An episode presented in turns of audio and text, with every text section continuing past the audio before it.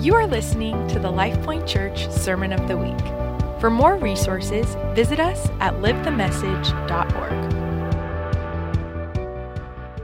Well, thank you so much for being here this morning and for being a part of this reopening. Everybody online, thank you for being a part of this reopening. Last week was a success. And so, thank you all for just being cool about uh, reopening our church to, to public worship. Uh, it's been an adventure to say the least, and, and we just thank you for all coming along in this journey. For those online that are joining us, thank you for being a part. You are a part, and I promise you that you will not be forgotten. You're still a part of this church family, and we thank you for taking responsibility of your own risk determination in this hour and doing what's, what's best for you. We honor that. And for all those here this morning that are actually in person, we thank you for, for being a part and for trusting us and for for, uh, for being uh, cool about the, the new procedures, the new ways of worshiping together uh, in this new world. Uh, it's a weird day, but we just thank you for being a part, a part of it. Um, this morning, I want us to look at Psalm 113. If you have your Bibles, I want to share a message entitled Really Good News. Because we have a message that has really good implications, really, it's really amazing news. It's the greatest message you could ever hear. It's the greatest message on all of planet Earth, the message of Jesus Christ. And I want us all this morning to walk out of this church this morning with a burning fire in our hearts of the message of Jesus Christ and the greatness of that message. How good of news it is. We started this series last week entitled Authentic Fire to push us as a church to press in for the authentic power of God in our day. And there's no, I mean, all the more in this hour, we need the authentic power of God. Amen. I mean, in this in this hour when you know, according to the federal emergency hotline, you know, the suicide calls to the federal uh, emergency hotline is up a thousand percent right now in the midst of this pandemic. According to the Kaiser Foundation, nearly half of all adults in America say they have been mentally harmed by this current crisis. Like there is a longing in the human heart for something real, for something eternal, for something powerful. And the church needs to rise up. We need to, we need to press in and contend for the authentic power of God to be displayed in our world. So, being that we're doing this series called Authentic Fire, I'm going to do another illustration with fire this morning. So, I'm going to start a fire up on the stage. Kids, get ready.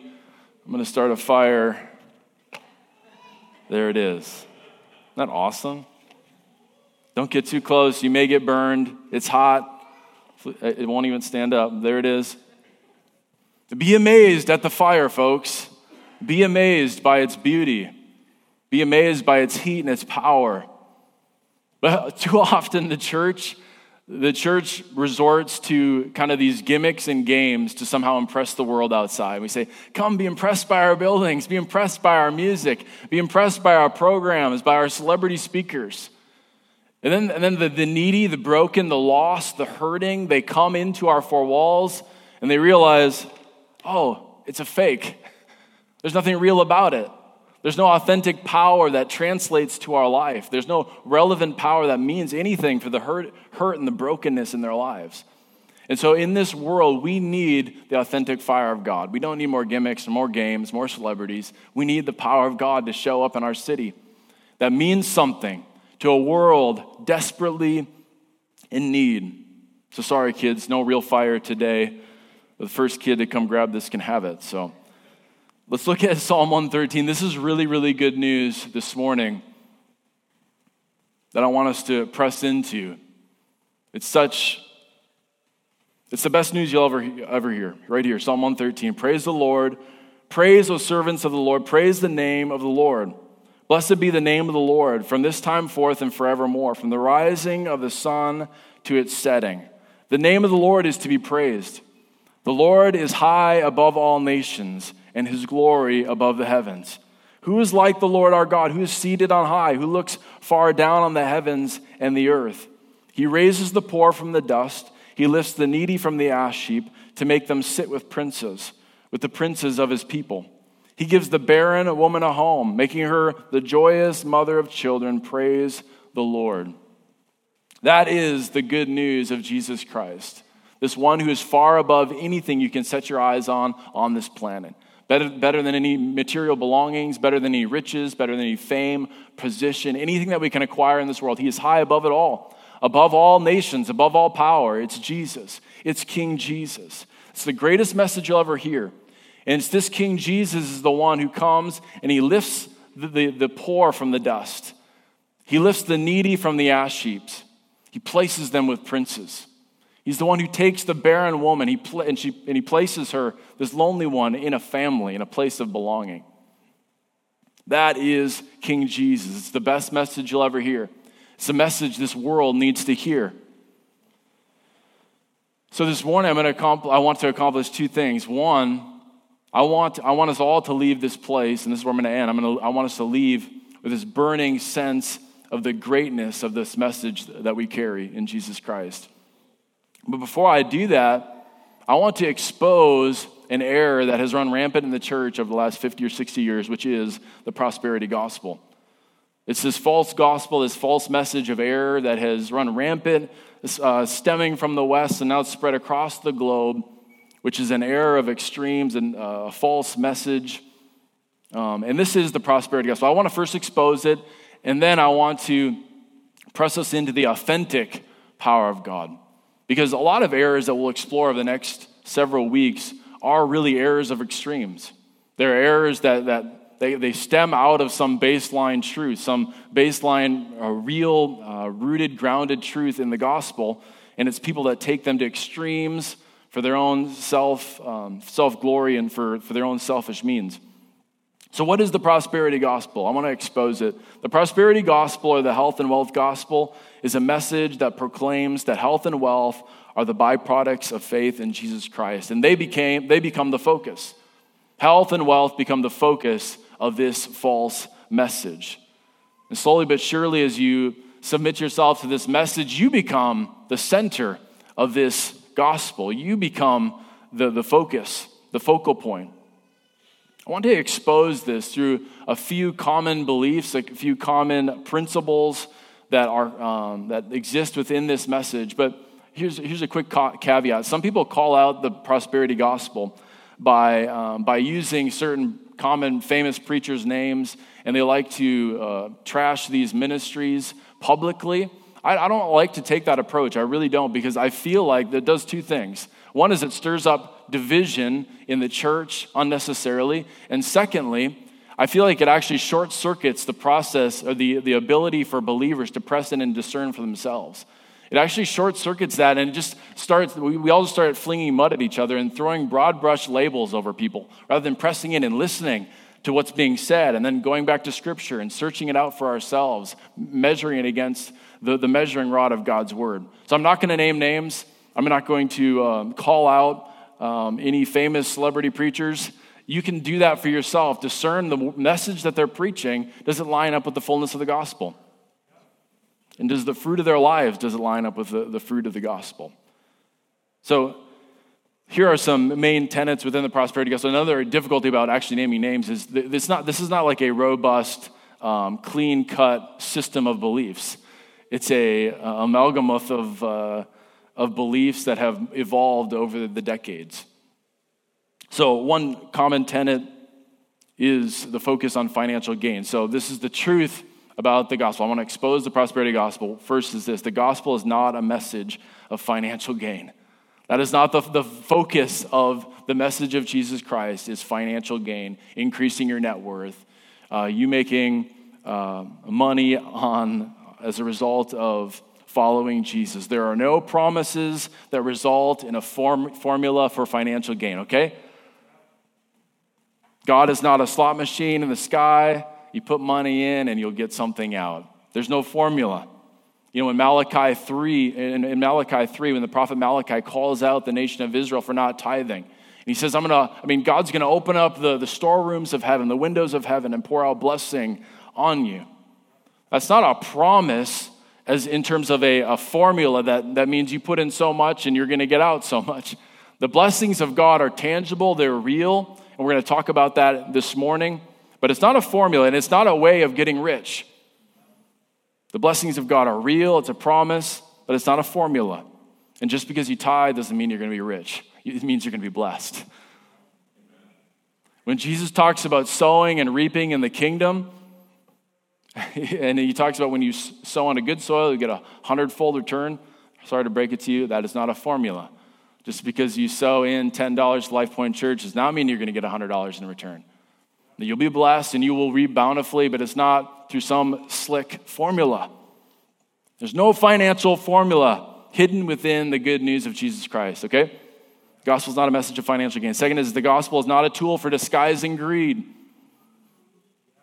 We should never use the things of God to disguise our own selfish indulgences. And this has become a black mark on the Western church because so many people have hijacked the message of Jesus for their own self interest and their own self, um, self, selfish indulgences. We should not be known for wasteful excess, but instead our sacrificial love. Third is this healing is never a financial transaction. If you hear a TV preacher say, if you give to our ministry, you'll be healed of cancer, you know, run for the hills. Jesus is available. Call out to him. His healing is available to you. And some of these same preachers, they are anointed by the Lord, and God may use them, but He uses them, he uses them despite them. And they've cheapened the gifts of God to mere stuff of this world. And it's, a, it's an abomination, it's an abhorrent error. They become peddlers of God's word. So healing is never a financial transaction. And here at LifePoint, we'll never, ever in a thousand years do that. Fourth is this the gospel does not free us from suffering in this world. This is a subtle message within the prosperity gospel that says if you follow Jesus, you'll also gain a life of ease. Life will just be great for you. Follow me, my life is amazing. Come follow Jesus, and you, your life as well can be amazing and great and easy. And actually, if you encounter any sort of difficulty or trials, it's probably because of your lack of faith some lack on your end. It becomes the age old story of Job. God does not promise us ease. Trials are not a sign of lack of faith. And we'll, we'll talk about suffering this morning. And there is great news for our suffering that we'll talk about this morning. But to summarize all of this, this prosperity message is a me centered gospel. It's a gospel centered on me having a better life now, me accumulating stuff, me experiencing more ease, receiving blessing. And that is a misunderstanding at best or a completely different gospel at worst. I would say it's the, it's the age old sin that we saw with Lucifer himself. When he began to have more affection for himself and he got puffed up and God kicked him out of heaven. Jesus talks about that day in Luke chapter 10. He said, I saw Satan falling lightning from heaven. Behold, I've given you authority to tread on serpents and scorpions and over all the power of the enemy, and nothing shall hurt you. Nevertheless, do not rejoice in this, that the spirits are subject to you, but rejoice that your names are written in heaven. That was when disciples came to Jesus, and they were so excited that they had this authority. They had this blessing, they had this gift to now cast out demons. And Jesus said, Don't rejoice in the gifts or the blessings that I've given you, you know, rejoice in the fact that you have relationship with the Father. You're, you're brought into right relationship with God. We rejoice in that. And from that place, yes, there's authority, yes, there's blessings, but we don't rejoice in those things. That is that age old sin that Lucifer himself fell into. And that, that at the heart of the prosperity gospel is that, that me centered message. So, I want us to now about face and turn towards what makes this message, the actual authentic fire of God, the authentic message of Jesus, such great news. Because I would say in our modern day, as many speakers, uh, many leaders, many pastors have spoken out against the prosperity gospel, they've actually fallen short to actually then talk about what the, the good news of Jesus is. And so what has happened is many have adopted then a, a gospel message of lack and of insufficiency and where we're just supposed to wallow in our suffering and just kind of kind of survive, eke out our existence on this planet. And it becomes a message and an existence, a lifestyle of lack, of poverty. And that's not the message of Jesus either. If you remember the guardrails that we set up last week as we kicked off this series, was Jesus is our affection, Jesus is our example. Those are the guardrails that we're going to use to, to guide us through these issues that we talk about in these coming weeks, these, these errors, these extremes, the weird stuff that's infiltrated the church. But if we keep Jesus as our affection and Jesus as our example, things become much more clear then. Becomes much easier for us to discern. So in this on this topic, on this issue of finances, material things, we keep Jesus as our affection. He is our one heart's desire.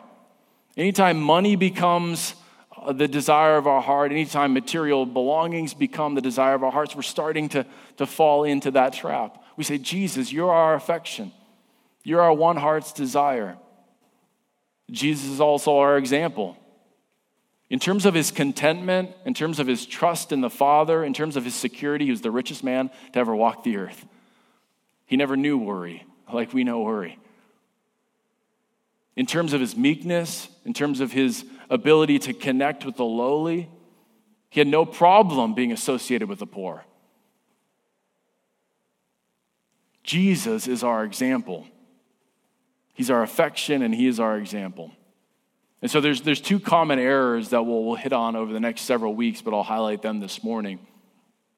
The first error in the prosperity gospel is one of the clearest examples of the first type of error, which is an error of extremes. They take one baseline truth that's actually in the gospel and they take it to abhorrent ends. They take it to an extreme. It just becomes an abomination to the name of God. And so we'll look at some of the promises of God this morning promises of God's provision and his blessing, the results of following Jesus, and they take them for their own self interest and their own, their own um, selfish desires. But, almost equal to that error is this reactive error, which is then embracing another gospel, uh, an error of a different type, by just taking out the, the goodness of the message of Jesus and embracing a gospel of lack. Embracing this, this idea of existence on this planet, which is mere survival. A common example of that is I mean, is, is in this message of regarding finances and the blessings of God, people adopt a, a poverty mentality.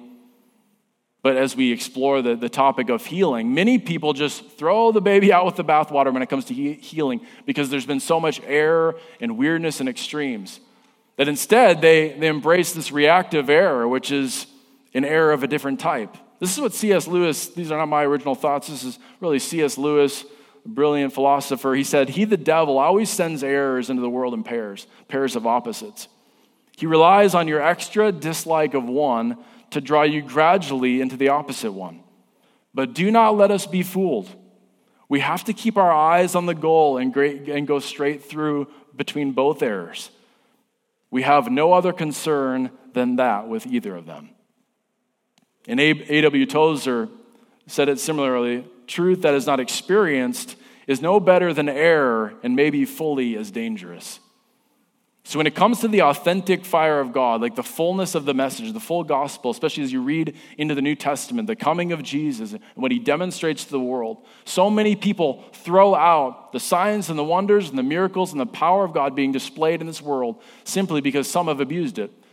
And so, what they end up doing is we're driving down the road and we begin to swerve off the road, we overcorrect and you go flying into the ditch in the other direction. And many in the West, especially, they've adopted this reactive error, which is an overcorrection. And we throw out healing, we throw out miracles, we throw out signs and wonders, we throw out any sort of understanding of the blessings of God because of the errors of extremes of others. So I want to be clear.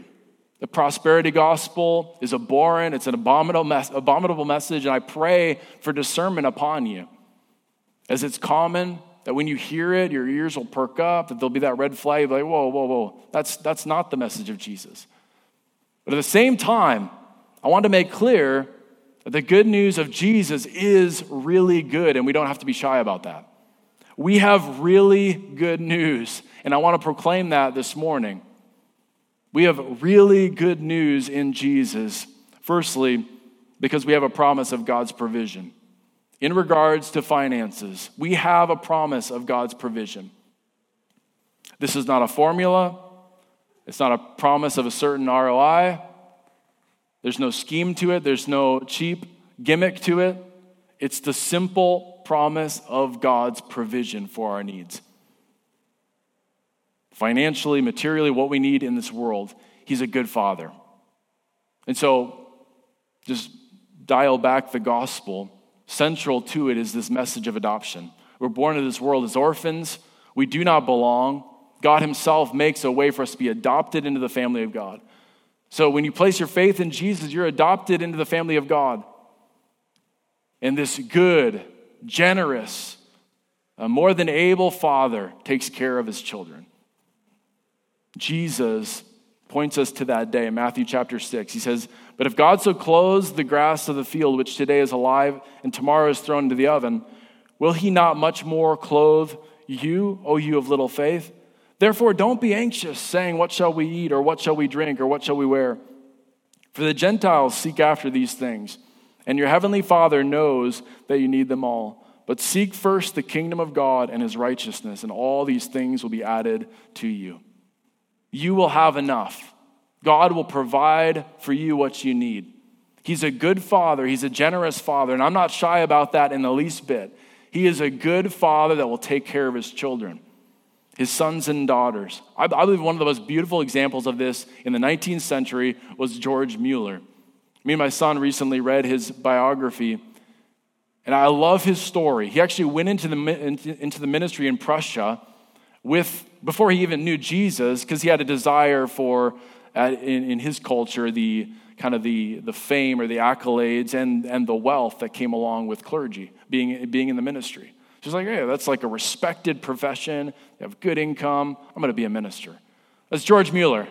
Until he encounters Jesus and he realizes how lost he was and he surrenders himself to the Lord and, and he goes on this radical adventure of faith and he becomes this beautiful hero of the faith in the 19th century of sacrificially loving the orphans of Bristol, England.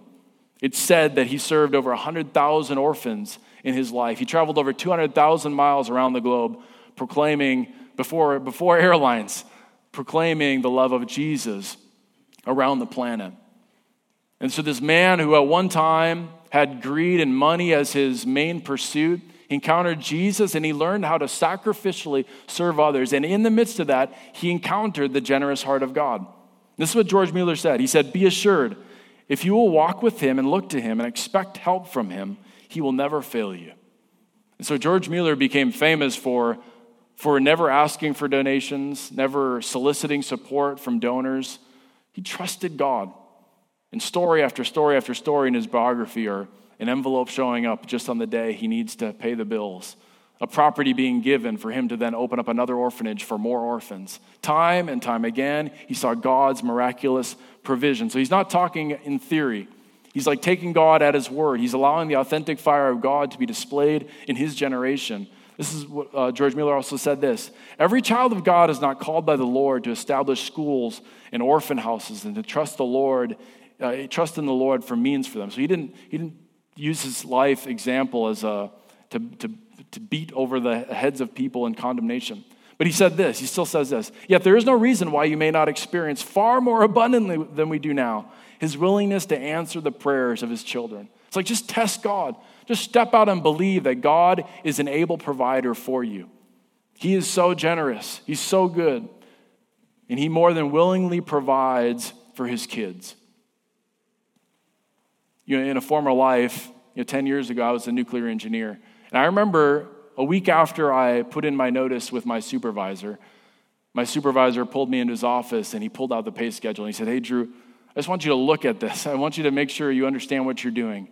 This is, this is the amount of money you're going to be making. I just, you know, become a, uh, a journeyman in, a nuclear engineer at that point. So, you know, worked for three years to get through all the qualifications. I was a journeyman nuclear engineer. And he said, Drew, this is the, the pay schedule that you should expect. Are you sure you want to step away from this and go into the ministry? And I said, Yeah, no, I'm confident about it. I'm, I'm going to go for it. And honestly, there was never a, there was never a check in my heart, never a, never a doubt. And I've seen time and time again God's generous provision over my life.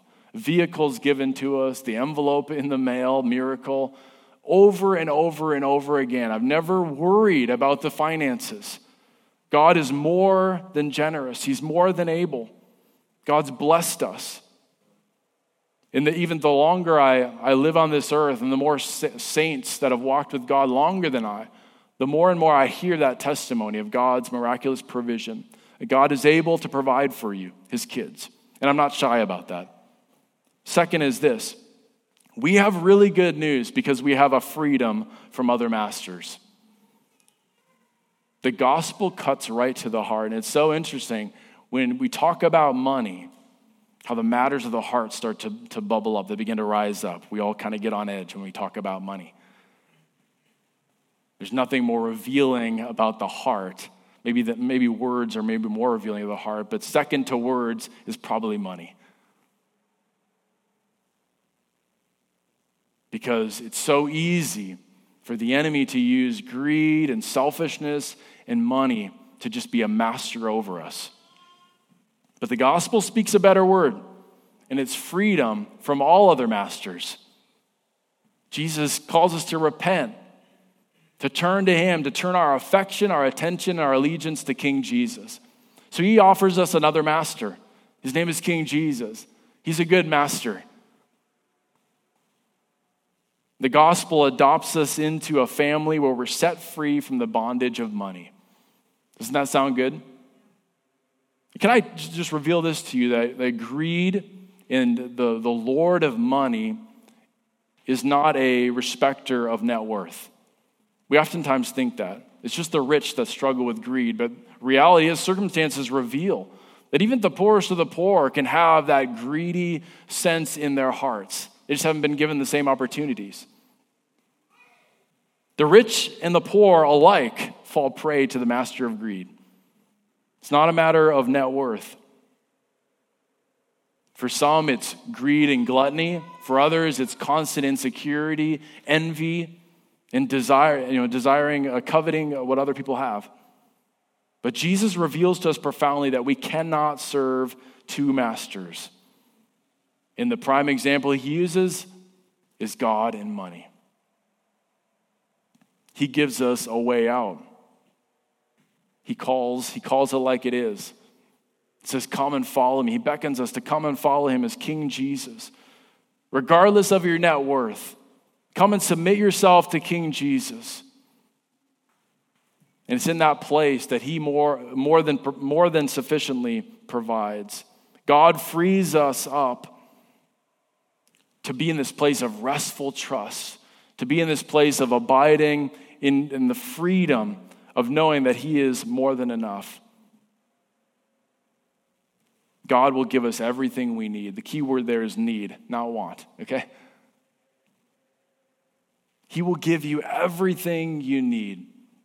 Robert Morris says it like this that we're tested in our need and we're tested in our greed. The need test comes when we have to trust God to be our sufficiency. The greed test comes when we move from sufficiency to abundance. So both tests reveal our heart. Who is our master? Jesus gives us a way out for us to submit ourselves to King Jesus. Third is this we have really good news because we have a message of healing. I am not shy about that. We're going to spend an entire week talking about the gospel of healing, meaning that Jesus came to reveal the, the heart of the Father, to be a God that heals. Yahweh Rapha, the God that heals. So I'm not going to allow the error of some prosperity preachers to hijack that part of the gospel. It's so, so much a major aspect of Jesus' ministry. It's so much a, a heart of, a major heart of the way God revealed himself to Israel. So we'll talk, we'll spend a whole message talking about that. But if you just imagine me being lost on a, uh, put on a deserted island somewhere, never having heard the name of Jesus, never having um, known about Christianity, and I was given a Bible and I studied it for myself for, for the first time from beginning to end, I would quickly realize oh, God wanted to reveal himself to Israel as God, your healer, as Yahweh Rapha. As we see then Jesus step onto the planet, we'd see that he confirmed that, and he himself wanted to reveal, reveal himself as Israel's healer. And then he opened up the floodgates, and he revealed even non Israelites, Gentiles alike. And then he commissioned his followers to go and do the same. It was like there's no, there's no arguing with it. The message of healing was through and through part of the message of Christianity. Matthew chapter 8, this picture of Jesus says that evening they brought to him many who were oppressed by demons. And he cast out the spirits with a word, and he healed all who were sick. This was to fulfill what was spoken by the prophet Isaiah. He took our illnesses and he bore our diseases. Mark chapter 16, when he sends out the disciples, he says, Go into all the world, proclaim the gospel to the whole creation.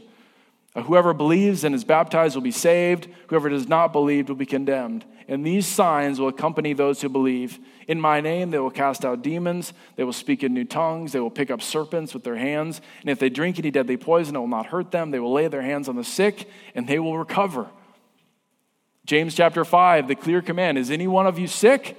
Let him call the elders of the church. Let them pray over him, anointing him with oil in the name of the Lord. And the prayer of faith will save the one who is sick and the Lord will raise him up.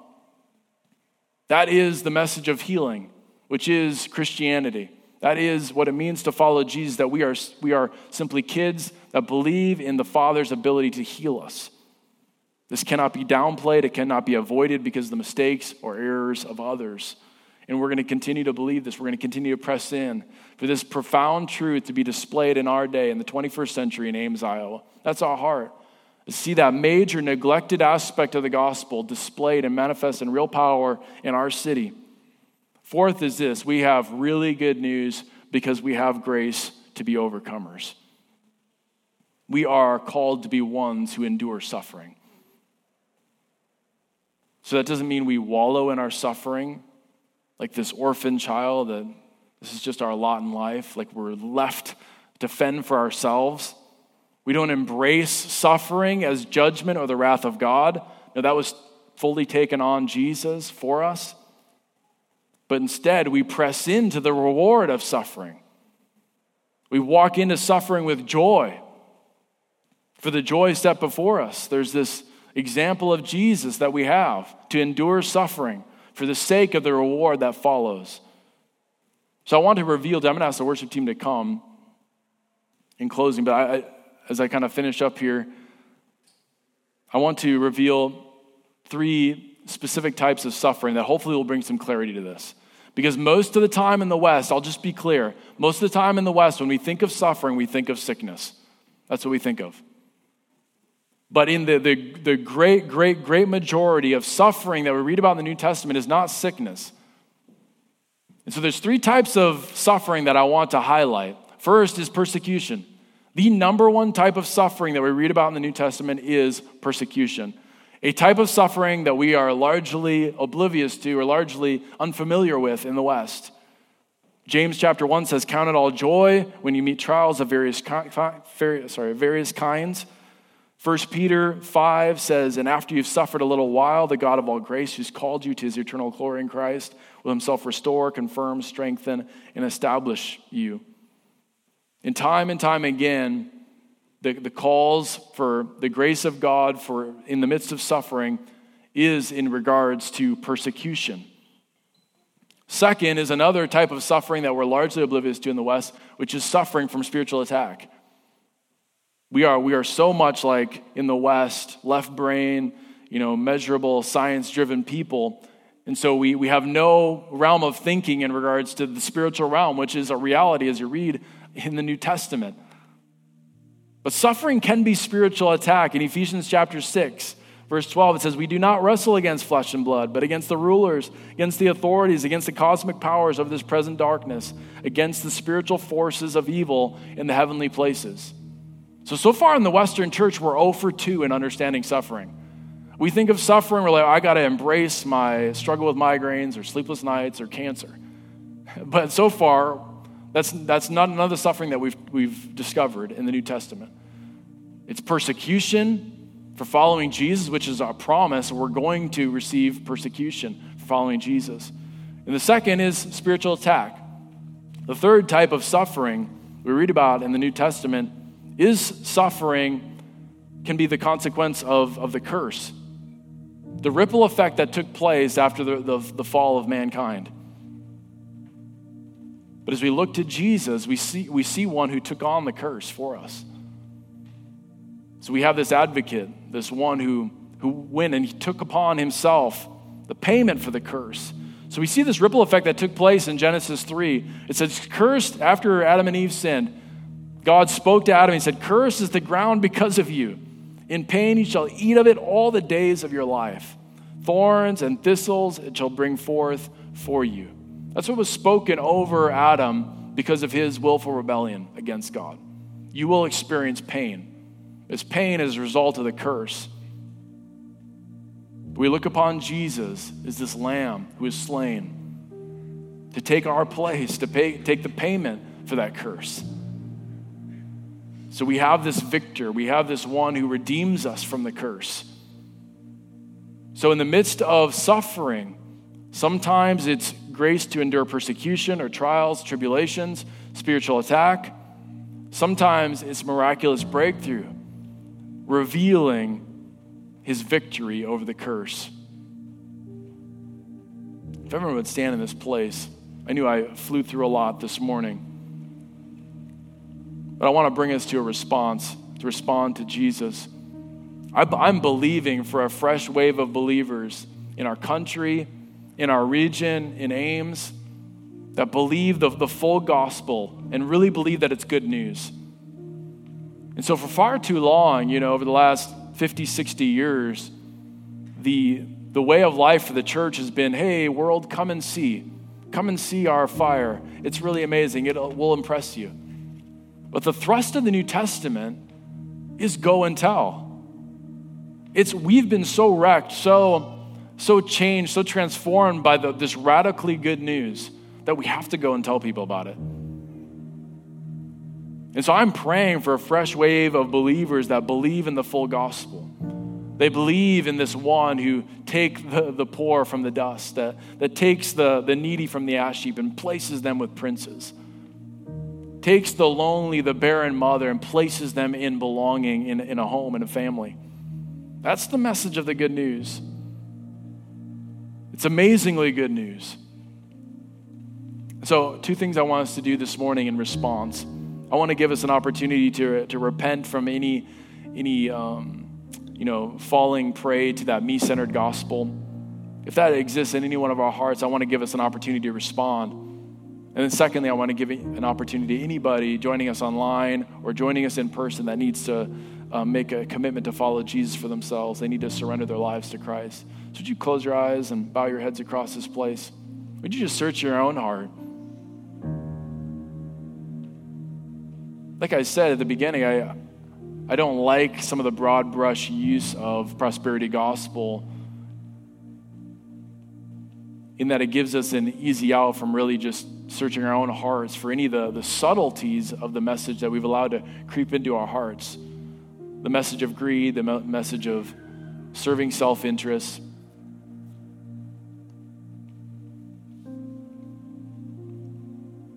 Any way in which you've fallen prey to excess. Any, any way in which you've been embittered to misunderstanding the, the character of God in the midst of suffering. Maybe life's been really difficult for you. And it's been hard for you to see God as good father, as more than able to see you through.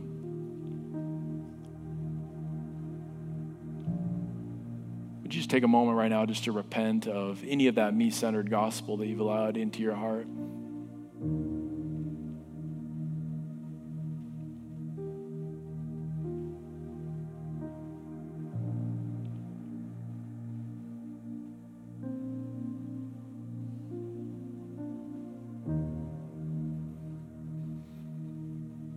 Jesus, you are our one affection. You are our one heart's desire. And Lord, I know in this materialistic age, it's so easy to get drawn into the accumulation of things. And if there's a message that makes space for that, it can be alluring. And we just repent of that right now.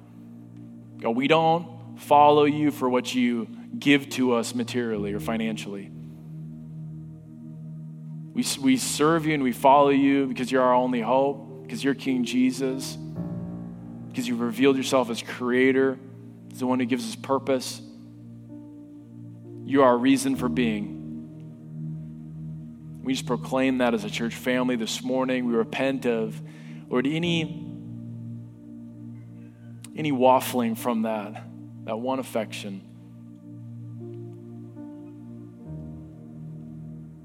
We desire for the message of Jesus, your good news, to be burning so brightly in this house, in this family. It's undeniable to the world around us. That it's radically good news for the poor, for the hurting, for the broken, for the needy, for the lonely, for the depressed, for the sick. It's really good news. That's what we read about in the New Testament. So that's what we want, God. We want the authentic, authentic fire of God in our day.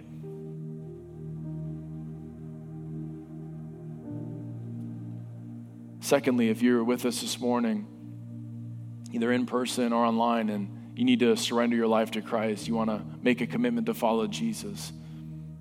If, if you're here in person and that's you, I'd love to, for you to raise your hand so I know who I'm praying for. If you're, if you're online with us, we'd love for you to reach out and let us know that you prayed this prayer so we can follow up with you and just help you in your walk with Jesus. But if that's you in this place, would you just raise your hand so I can pray a prayer with you? Awesome. Praise God. So if you raised your hand, or if you are joining us online and you want to surrender your life to Christ, to King Jesus, you want this new master in your life, pray a prayer like this from your own heart Lord, this morning I come to an end of myself. No turning back. I realize that I cannot clean my life up. I cannot, I don't have any answers for my sin issues. You are my only hope. So I look to you, King Jesus. I thank you that this good news has been revealed to me. It means something for my life now and the eternity to come. I surrender my life fully to you, no turning back. Mighty name, amen. Amen. Can we give a hand to those that prayed that prayer? And it's the best decision you'll ever make. This has been the LifePoint Church Sermon of the Week. For more resources, visit us at livethemessage.org.